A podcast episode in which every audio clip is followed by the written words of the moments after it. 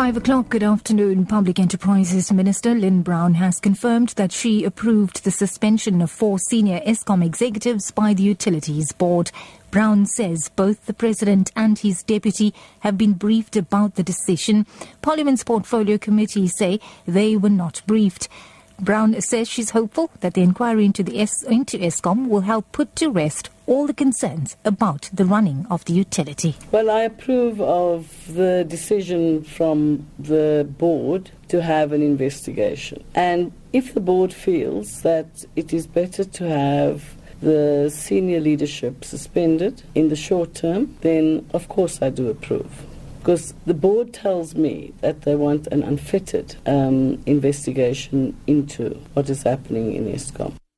The High Court in Pretoria has dismissed an application by suspended Gauteng Hawks head Major General Shadrack Sibiya to interdict his planned disciplinary hearing. Sibiya is expected to be hauled before a disciplinary committee tomorrow. He was suspended in connection with the illegal rendition of five Zimbabwean suspects in 2010. Acting Hawks head Berning Ntlemeza reportedly served Sibiya with a charge sheet last week ordering that he appear before a disciplinary committee this week. Here's Amos Pago with the details. Sibiya's legal team argued that he was not given enough time to prepare for the hearing and that Ntlemeza has no powers to institute disciplinary proceedings against him as he is not the employer. However, Judge Hans Fabricius argues that the courts cannot interfere with the proceedings that have not been concluded. He further says Sibiya's legal team did not convince him that the court is the only platform where he can seek recourse. Judge Fabricius says Sibiya can still raise his objections with the chairperson of the hearing and only approach the courts if he does not find joy.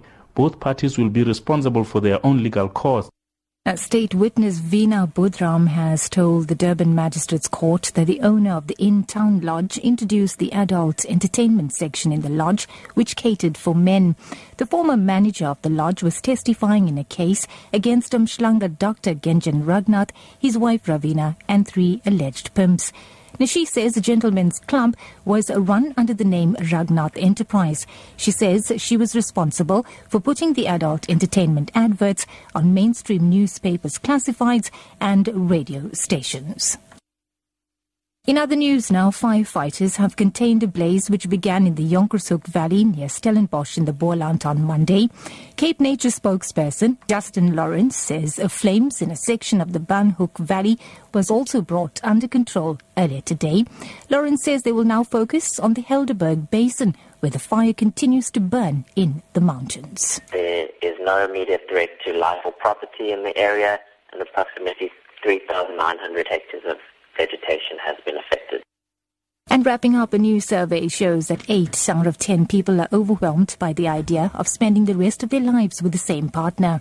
The study was conducted by Victoria Milan, a dating website for attached people looking to cheat.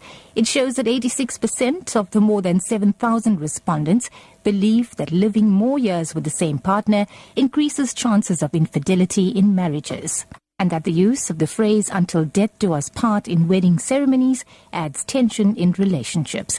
The survey also shows that the longest period that these people have been with the same partner is a period of around 10 to 15 years.